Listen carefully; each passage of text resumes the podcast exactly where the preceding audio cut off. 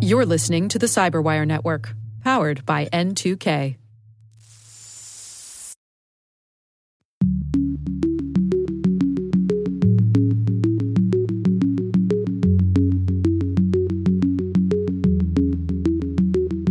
And I see more phishing attempts on a daily basis than I had ever seen before. And so uh, criminals apparently are, are not going away. Hello, everyone, and welcome to Caveat, the Cyberwire's Law and Policy podcast. I'm Dave Bittner, and joining me is my co host, Ben Yelin from the University of Maryland Center for Health and Homeland Security. Hi, Ben. Hi, Dave. On this week's show, Ben has the story of the Secret Service investigating ransomware. I've got a story of police buying hacked data. And later in the show, my interview with Scott Godes. He's a partner with Barnes and Thornburg. We're going to be talking about how companies who are affected with data breaches should approach their insurance recovery. While this show covers legal topics and Ben is a lawyer, the views expressed do not constitute legal advice. For official legal advice on any of the topics we cover, please contact your attorney. With over 8,000 threat hunters analyzing over 65 trillion signals daily, Microsoft works tirelessly with the federal government to keep our nation's data secure. This 30 year plus partnership is driving mission innovation that is secure by design.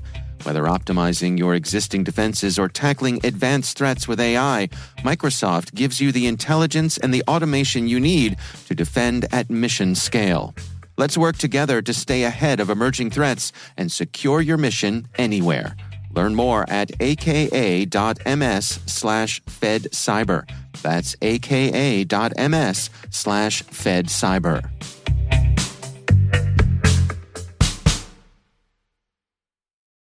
All right, Ben, why don't you kick things off for us this week? What do you have for us? So, actually, both of our stories this week come from Motherboard from Vice. So, I guess a shout out to them for having some hot content this week for us.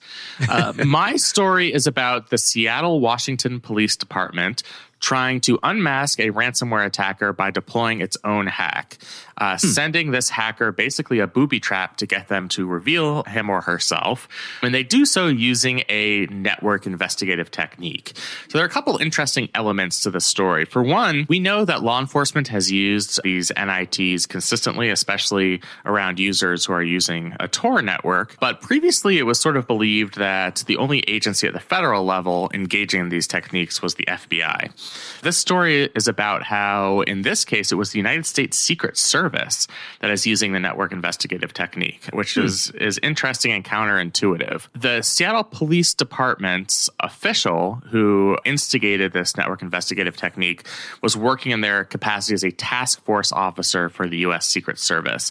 And part of the reason they were doing that is this all emanated from a ransomware attack on a correctional facility in the state of Washington. so now it's personal. Now it's personal, yeah. right, okay. I already see the makings of a fantastic movie here. Right. Uh, maybe you and I can do some writing after this is over. so it was back in 2016. This correctional facility in Washington state found ransomware on its network, and it was a really bad ransomware attack. It took down their network for a significant period of time. Obviously, the files were locked. And this investigator, who is part of this task force, works for the Secret Service, hatched this idea to send a bunch of files to the alleged perpetrator of this attack, basically saying, I would like to pay you the ransom and I would like to unlock these encrypted files, but I'm having trouble with one of them. Can you help me out? Here's the one that I'm having trouble with. Embedded in that file is a booby trap that will allow the perpetrator of this attack to open that document, and that potentially could reveal relevant information like that person's IP address, even though the attacker was using Tor. So, unfortunately for law enforcement and for the Secret Service, the deployment of this technique was not successful. They did not actually seize any evidence. But I think there are a couple broader lessons here. One is that we now know for the first time that different government agencies besides the FBI have both the legal authority and the capability to engage in these network investigative techniques, which are, you know, pretty intrusive, things that we would not approve of if they were being done by cyber criminals. And it also is a reflection of a court decision I think we've talked about on this podcast, where, or at least a maybe not a court decision, I believe it was a regulation at the federal level saying that magistrate judges can now authorize the use of these techniques outside of their area of jurisdiction. So that's critically important because obviously people who are using Tor could be anywhere in the world. The people who are engaging in cyber attacks could be anywhere in the world. And so, in order to give any law enforcement agency the ability and the authority to go after these cyber criminals, they need to uh, expand their jurisdictional reach. Uh, and this story I just thought was a, a, good example of some of these concepts coming into play when we're talking about NITs. Does any of this give you pause? Are you, are you have concerns here? I'm always concerned when the United States government is using tools that are potentially this intrusive and could be co opted by cyber criminals. So, you know, when we're talking about unmasking the identity of cyber criminals, that's obviously a good thing that law enforcement would want to have. But, you know, like with any sort of malware, it could potentially get these techniques could get into the wrong hands or they could be exploited for political purposes. And so just the fact that we now have multiple agencies who have the authority to use these techniques, I think should give us at least uh, a sense of concern for potential abuse. And it is becoming more ubiquitous. We know that law enforcement, namely the FBI, has been using NITs in cases that involve Tor networks or other anonymous systems. You know, they've used NITs to solve some pretty serious crimes, particularly related to child predators, child pornography, but also uh, crimes related to bomb threats, financial cyber criminals. So they know, you know, despite the fact that this particular booby trap was not successful, the techniques themselves can be successful. But there are concerns based on the fact that these tools could be abused, like I said, and that the orders granting law enforcement the authority to use these tools could be overbroad. Motherboard had an article they wrote previously that the FBI used an NIT to hack over 8,000 computers based in 120 countries around the world. And they did that all with a single warrant. So now that we know that not just the FBI, but potentially other federal agencies and secret services under the auspices of the Department of Homeland Security might have the power to execute these very broad cross jurisdictional warrants. And, you know, I don't think that necessarily sits well with people who are concerned about these sort of techniques. Coincidentally, uh, my article this week is also, as you say, uh, from Motherboard uh, and Vice, and written by Joseph Cox, which yours was also. For, Joseph for Cox, our listeners, this is your episode, yeah. right. I mean, for our listeners, Ben and I both independently choose the stories we want to talk about. So uh, it's a coincidence that uh, we both uh, came back with stories from Joseph Cox this week. But I guess tip of the hat to him that he's he's writing stuff that's right up our alley. Absolutely. Yeah, you've done your job well, Mr. Cox. so, my story this week is titled Police Are Buying Access to Hacked Website Data. And the crux of this story is that uh, police are engaging with a company that calls themselves SpyCloud. And this company, SpyCloud, goes out and gathers up data that's been put out into the public via data breaches. So we all hear these stories about the big data breaches that happen. A lot of that data gets sold online in the dark web, uh, other underground markets. This company gathers that information up and then they make it available for a fee to law enforcement to be able to go through that data, to be able to search through that data to help law enforcement with the types of things that that they want to do, similar to what you were talking about. You can uh, associate email addresses with IP addresses. You can you know connect all sorts of different information that comes up in these data breaches. What is evidently concerning here, and uh, what I'm looking forward to getting your take on, is that this is a bit of an end around for law enforcement to not have to go through the usual processes that they're required to when they're out there gathering data about you and me and everybody else. Yeah, I mean, there are a lot of problems I have with this particular story. You are correct that this is an end around. They don't have to obtain any sort of legal subpoena to get this information if they are simply purchasing it and giving it to law enforcement. So that's one potential problem I have with this. The way they brand this exercise, and this was revealed as part of a webinar. So be careful what slides you put up on your webinars, people. Uh, they could be they could be leaked to Mr. Cox at Motherboard. but the way they're branding this is well, we're using criminals' data against them. So they've stolen the data, but now we're repurposing that data to help law enforcement. I think that's a really misleading way to characterize this because, as the article notes, 99.9% of the data that has been breached here does not belong to cyber criminals. It belongs to all of us, uh, people like like me and you. And so, yeah, I would say the combination of the fact that the branding of this is misleading and the fact that there is no legal process to obtain this information, and law enforcement will now have this information at its fingertips to conduct searches and potentially initiate prosecutions, is certainly uh, a disturbing element to this could law enforcement run into issues? In other words, if, if they went in front of a judge with this information that they'd gotten through this SpyCloud company, is it possible that the judge could come back or, or the defense for the, the person uh, being accused could come back and say, you're, you are, you're not allowed to gather data this way? that so far there we really haven't seen any legal cases where data obtained this way data that's been purchased and used by law enforcement has been suppressed at trials i mean unless the evidence was obtained illegally and it is not illegal to purchase this data and it's not illegal for spycloud once they have purchased this data to share it with law enforcement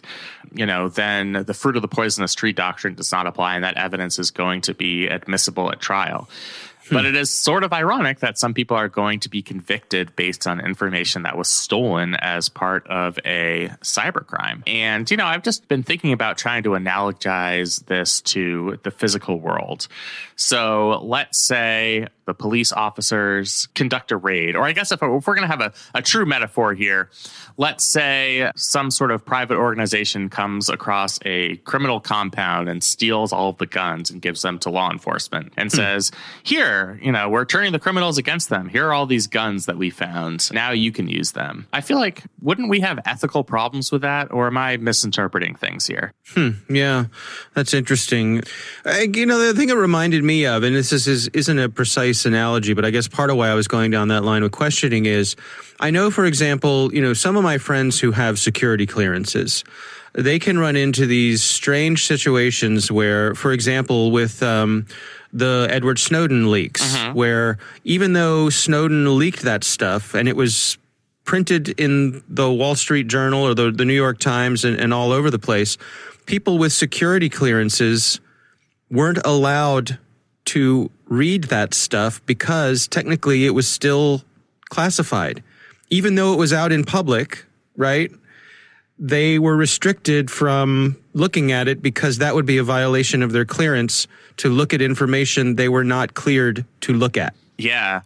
I mean, unfortunately, those same types of protections don't apply to data that's been stolen as part of a breach, uh, just mm. because it doesn't have any sort of classification level attached to it. Now, it's possible that classified information could be breached uh, or classified right. under like our federal classification system. And then, you know, you might run into those same issues. But for things like personally identifiable information, you don't encounter some of those national security concerns that motivate, I think, what was happening to information security professionals during the Snowden disclosures. Yeah, it's interesting. So, do you not have Fourth Amendment? Rights to privacy about some of your personal information if someone else got to that information first. If the, the cat's out of the bag, the horse is out of the barn. Yeah, I mean, it's a very interesting question. So, the Fourth Amendment is supposed to be a tool to protect you against law enforcement. It's to be free from government searches and seizures. There's no Fourth Amendment right as it applies to criminals because you know, that's not who the Fourth Amendment is intending to protect you from. It gets Right. interesting when the government is, is making use of these stolen data, but I don't think it invokes Fourth Amendment protection just because, you know, when we look at Fourth Amendment jurisprudence, it's all about whether the evidence was obtained legally. And so in most cases, depending on the type of information that's sought and the source of information, you're going to have to go through some sort of judicial process in order to obtain that evidence legally. Purchasing breach data at this point is not something that is illegal. Uh, it is information that's publicly available. It's valuable information. So getting it into the hands of law enforcement does not invoke any sort of legal concerns at this point. Now, Congress could make a decision, uh, or any state legislature for that matter, could make a decision to change that. But the way things are now, it just does not invoke Fourth Amendment protection, which I think is somewhat problematic because we have kind of a perverse incentive structure here. The more cyber criminals we have, the more data that gets revealed, the better off law enforcement are in terms of you know the ability to track IP addresses and match them to email addresses and so forth. And so you never want to to get into a situation where more crime ends up being good for law enforcement, and that's sort of the incentive structure you're uh, developing here. So I think that's um, one thing that really s- kind of stuck out uh, at me when it comes to this story. Yeah, yeah, interesting. Well, uh, again, uh, thanks to uh, Joseph Cox uh, for writing uh, Our whole podcast this week? Yeah. exactly, for being uh, the source for so much good uh, stuff to talk about this week uh, over on Motherboard. Uh, we do appreciate it. Those are our stories. It is time to move on to our listener on the line. Our listener on the line this week is a friend of the show. His name is Bennett, and he sent in a couple of questions. Here is our listener on the line, Bennett. Hi, guys. I have a couple questions for you. When I visit websites, I'm often presented with a pop up box that's asking me to click acceptance of cookies or a privacy policy or some other seemingly regulatory required uh, thing. Uh, usually it has a yes, a no, or a little X in the corner that I can just click it to close. And I'm wondering does what I click there really matter? Uh, does it re- create any obligations for me, or does it create any obligations for the company? It doesn't seem like it changes the user experience at all, no matter what I click. My other question is after listening to your interview with Hilary Wandall, it made me think of an experience I had with a fine dining restaurant in Baltimore recently. Upon entering the establishment, they take your temperature and have you fill out a form that includes your name, your phone number, your email address, and then they write that temperature uh, down on that form. And I'm wondering if that then puts a requirement on them to comply with HIPAA regulations, since they are collecting not only personally identifiable data, but medical data. Thanks for the show. All right, Ben, a couple of good questions. What do you think? So, great questions. I will go through them in turn. On the cookies issue, you've identified something that a lot of cyber scholars have also noticed that whether you click yes or no, or simply X out of that warning that says this website is collecting cookies on you, it doesn't really have much legal significance. In fact, the warnings themselves seem to me and to other scholars as a CYA effort on the part of websites and technology hmm. companies so that they don't potentially run afoul of mostly European regulations. So GDPR and other cyber regulations coming out of Europe. There haven't hmm. been any enforcement actions on this, but I think it's safer and easier to put up these warnings that sites are collecting cookies than it is to expose yourself to potential liability. So I think one thing Bennett mentioned is that even if you click no, you can get access to the site. That's true for a lot of sites. It's not true for, for all sites. Sometimes you really do need to accept cookies in order to access the site. But it is true that a lot of sites don't do that. Uh, I think they're largely putting up those warnings to protect, to shield themselves from legal liability should it arise, even though it most likely will not arise and has not arisen so far. That's not exactly great for the consumer because most of us simply click through, you know, I want to read my news article. I don't care if they're collecting my cookies, XXX, you know. Um, I guess that's the wrong use of XXX. uh, Especially online, yeah. yeah, exactly. uh, so you know, most of us just click out of that. Nobody reads the actual policies. Usually have to click on Yeah. a link to find the policies, and, and nobody does that. So you could say there are some transparency benefits, and there are. At least you know that they're collecting cookies. But how transparent is it really if nobody's going to go and, and read the fine print that's in, you know, indecipherable legalese? Uh, So a, a great question. On the second question, some of us are indeed going back to dining establishments. Not me, but other people are going uh, to indoor dining establishments where they're doing things like taking your temperature. Some restaurants or other facilities are asking customers if they've tested positive for COVID. This is an acceptable action on the part of restaurants because they are not covered entities under HIPAA. So I think as we've talked about, HIPAA only applies to covered entities.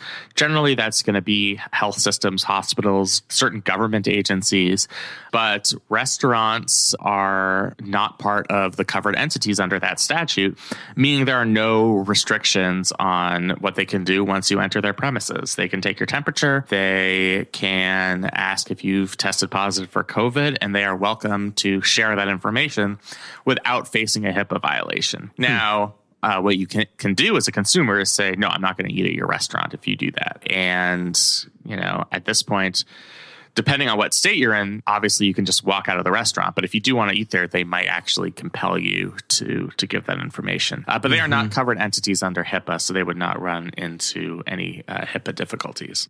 Uh, Do you suppose this is also kind of a, a CYA thing on on the part of the restaurant to say, look, we're we're making a good faith attempt. If, if someone gets sick at our restaurant, look at all these things that we did to try to protect ourselves, our employees, our customers, everybody.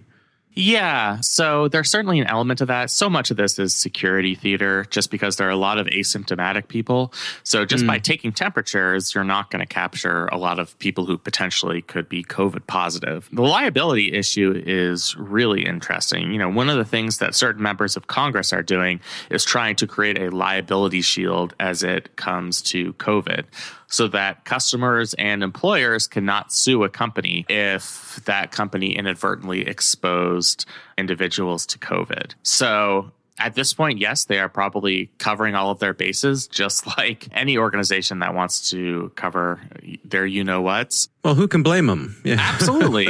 Everybody wants to avoid litigation. That's the last thing these these businesses need, especially Right, since right. many of them are in dire financial straits. Even if they have been reopened, there are far fewer customers than there were prior to this pandemic.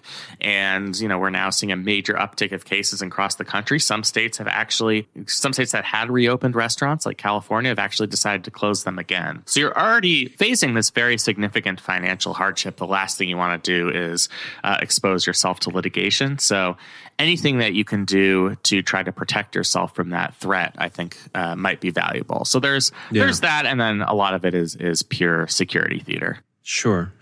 All right. Well, our thanks to uh, our listener Bennett for sending in those good questions. We would love to hear from you. We have a call in number. It's 410 618 3720. Uh, You can call and leave us a message there, and we may use it on the air. You can also send us an email. It's caveat at thecyberwire.com.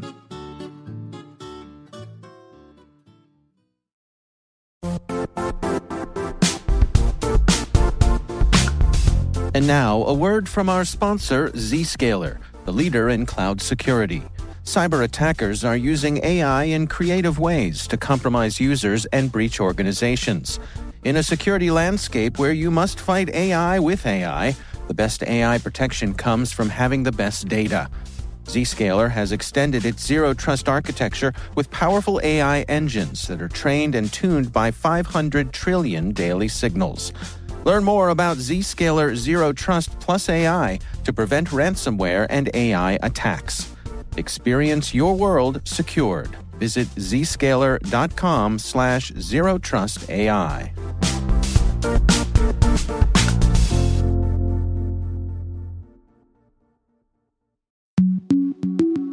Ben, I recently uh, had the pleasure of speaking with Scott Godes. He's a partner at Barnes and Thornburg, and uh, our discussion centered on how companies who've been affected by data breaches should approach their recovery from an insurance point of view. Here's my conversation with Scott Godes.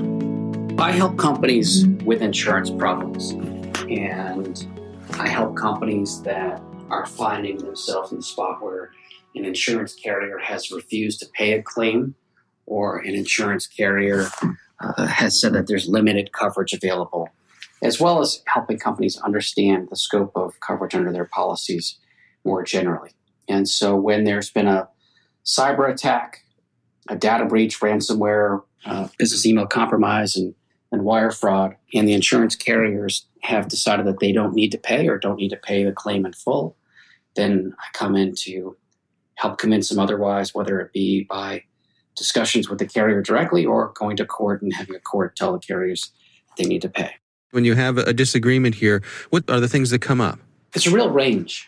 Uh, early on, when I started working in the space in 2008, the disagreements really arose in the connection with a payment card event, or, or more colloquially, a credit card data breach. And in the context of those, pretty frequently, a company that's been hit will be assessed by the card brands, sometimes directly and sometimes through a processor or both, saying that the retailer that was allegedly compromised has to reimburse the processor and the brands for replacing cards that were compromised and for fraudulent charges. And the insurance carrier said, well, that's just simply not covered.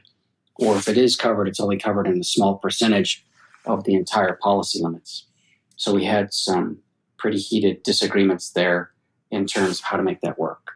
And then in terms of ransomware, I'm finding that there are disagreements in connection with how much should be covered, dealing with the, the lost income, and sort of getting the parties on board with the total amount of loss and the steps that were taken to get the business back online. And then for business email compromises, there's a question of whether it's covered or not, and if it is covered, how much is covered.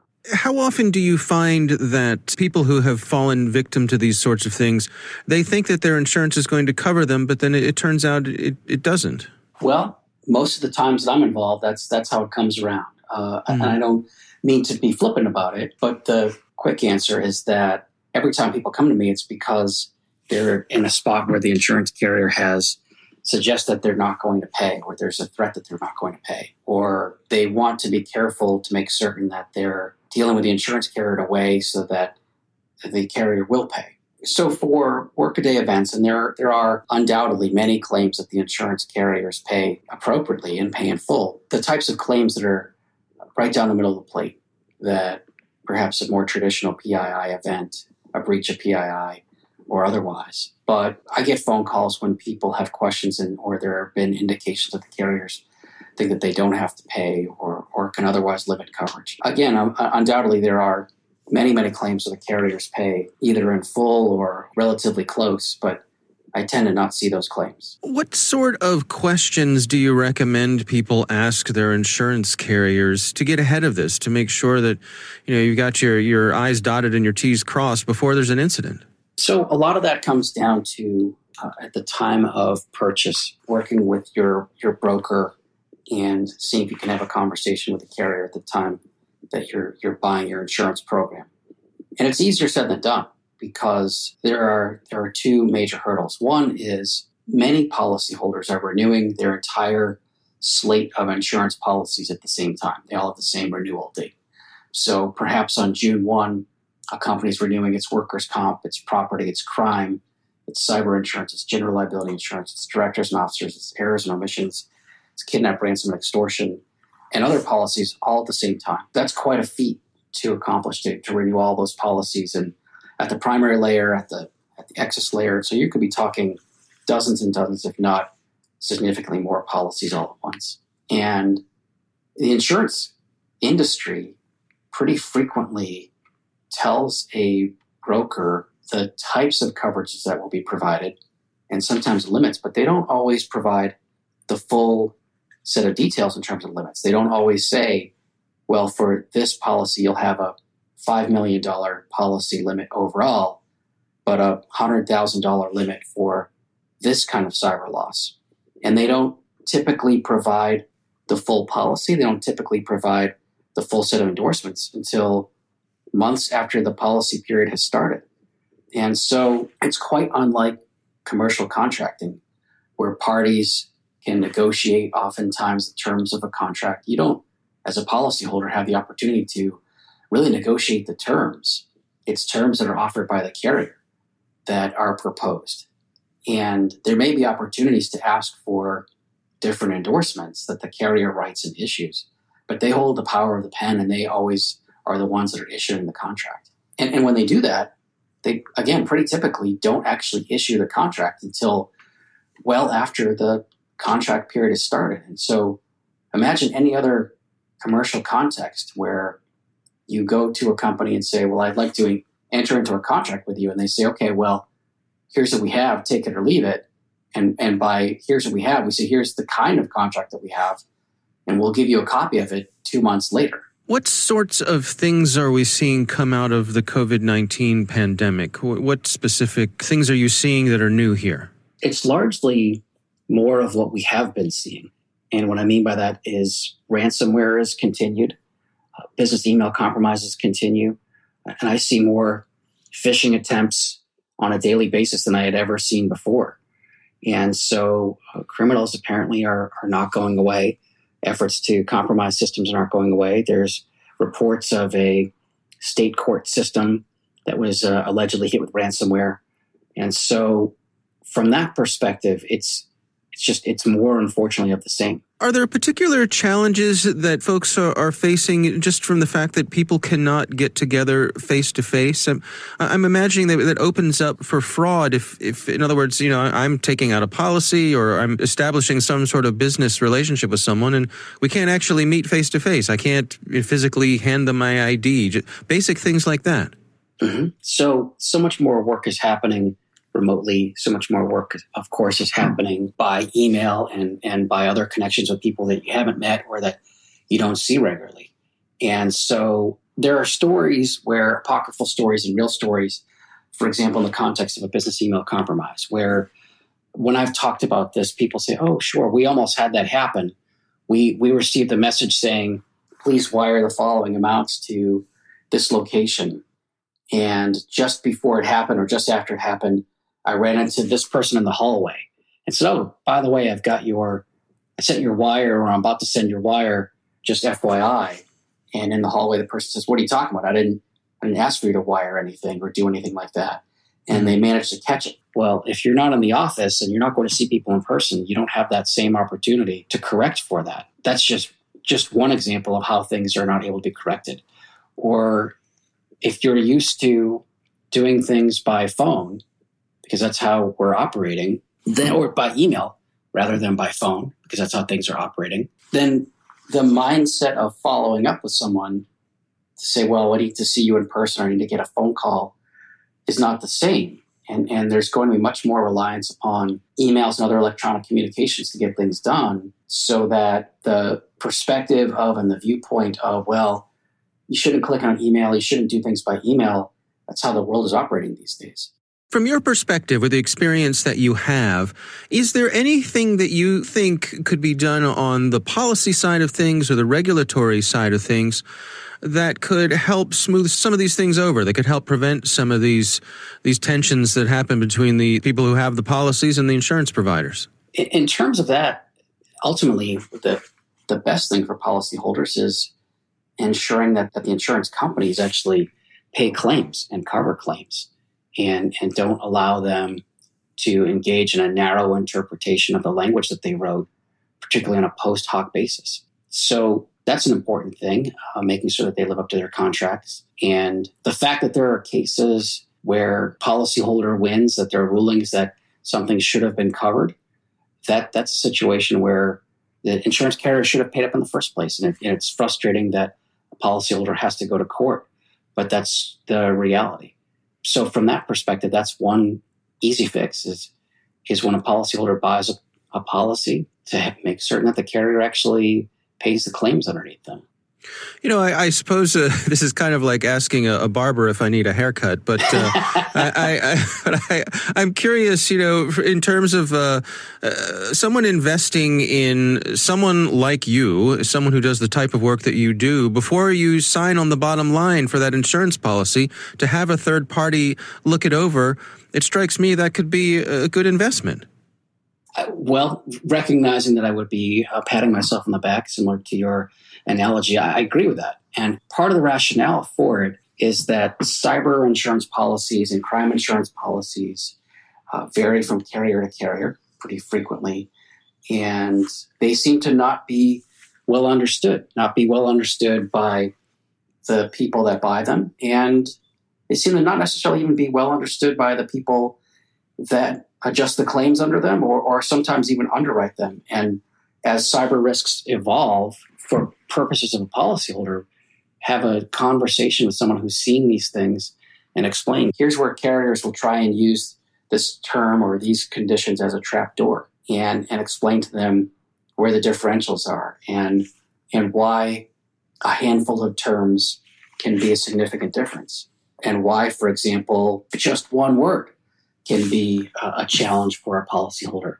Uh, i had a, a, case a little while ago where i was telling a, a federal court of appeals the meaning of the word direct and it turns out that courts have actually interpreted direct three separate ways uh, whether it hmm. be a third party versus first party liability, whether it be a question of how much time has passed, or whether it be an idea of a kind of a but for cause or approximate cause that had this not happened, or when this happened, that's why you lost, you ultimately lost the money that you lost.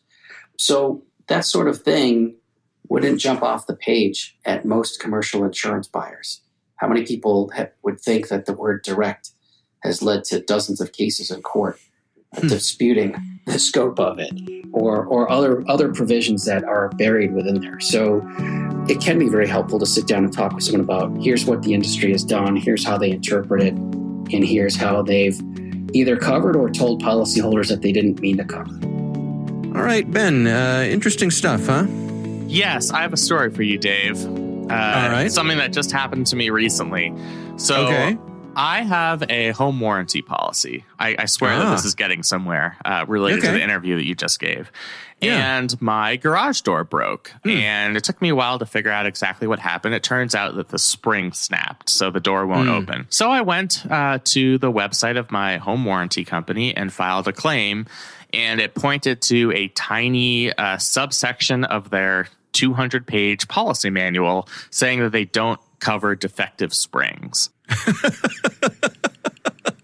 Now, okay. you're never going to anticipate what single thing inside your household is going to be the thing that breaks, uh, that you know causes your garage door, or any other appliance for that matter, to malfunction. There are countless springs uh, throughout our homes. yes, there are countless springs, and there are countless other things that I'm sure if I actually took the time to read that giant policy manual, I'd be like, "Wait, this isn't covered." Right. Um, so that's really what this invoked when I when I heard this interview. Um, insurance uh, companies. I don't mean have, to laugh. no, I, I welcome you to laugh at my misfortune. Uh, hopefully, I can get this fixed without paying right. an arm and a leg. So, if any of our listeners right. are garage uh, repair professionals. Uh, would love to hear your advice on this. But, you know, the larger point is insurance companies will do everything they can to not cover a claim. Uh, right. Th- that's what they do to protect their bottom line. I mean, they have to they have to cover enough so that you're willing to purchase their insurance product, but yeah. Um, you know, they are going to try and limit what they cover. And I think what came out in the interview is it's very hard to anticipate what the next breach is going to be uh, and whether that's going to be covered by one's insurance policy. And it's very difficult for a layperson or someone you know who's not well versed in these issues to actually read the fine print of these policies and figure out if it meets a company's needs. I know you know you were saying in the interview you didn't want to make this an advertisement, but it, I think it really is incumbent upon businesses to consult professionals, see if the policy that you're intending to purchase really encompasses the variety of threats that have been presented. Yeah, I, I think that was the, the big take home for me as well. That with something as important as your cyber breach insurance, it's worth the investment to have a third party, someone who has no real skin in the game, you know, uh, and, and understands all the legal aspects to just read through the policy so they can tell you, okay, here's what's covered and here's what's not. So if you want those things covered, you need to go back to them and say, hey, how, why, you know, where are we with this? And I, and let's get that in writing so that you know you're you're good to go. Yeah, I mean most of us are just not capable of negotiating the terms of these types of contracts. And that uneven relationship between consumers or businesses and the insurance companies exists really in, in every realm. I mean, I'm in no position to negotiate with my auto insurance company on, on their policies because right. even though I'm a lawyer, there's no way I'm reading through, you know, exactly what they cover. So it is one of those instances where because the impact of a breach could be so incredibly severe, uh, we've seen it happen to uh, companies in the private sector. We've seen it happen in the public sector. I think uh, it's worth that investment to get somebody uh, who knows how to read these documents uh, to look them over for you. You know what cars are full of, Ben? Uh, I, I dare say I do not know. Springs. Oh Lots gosh, springs. Yeah. Lots of there's springs. All right, Lots I'm, of springs I'm opening up my Geico policy and seeing if it covers the springs. Yeah. That's right. That's right.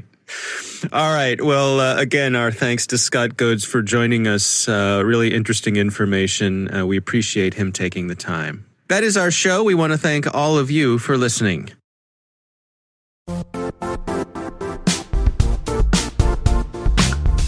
The IT world used to be simpler.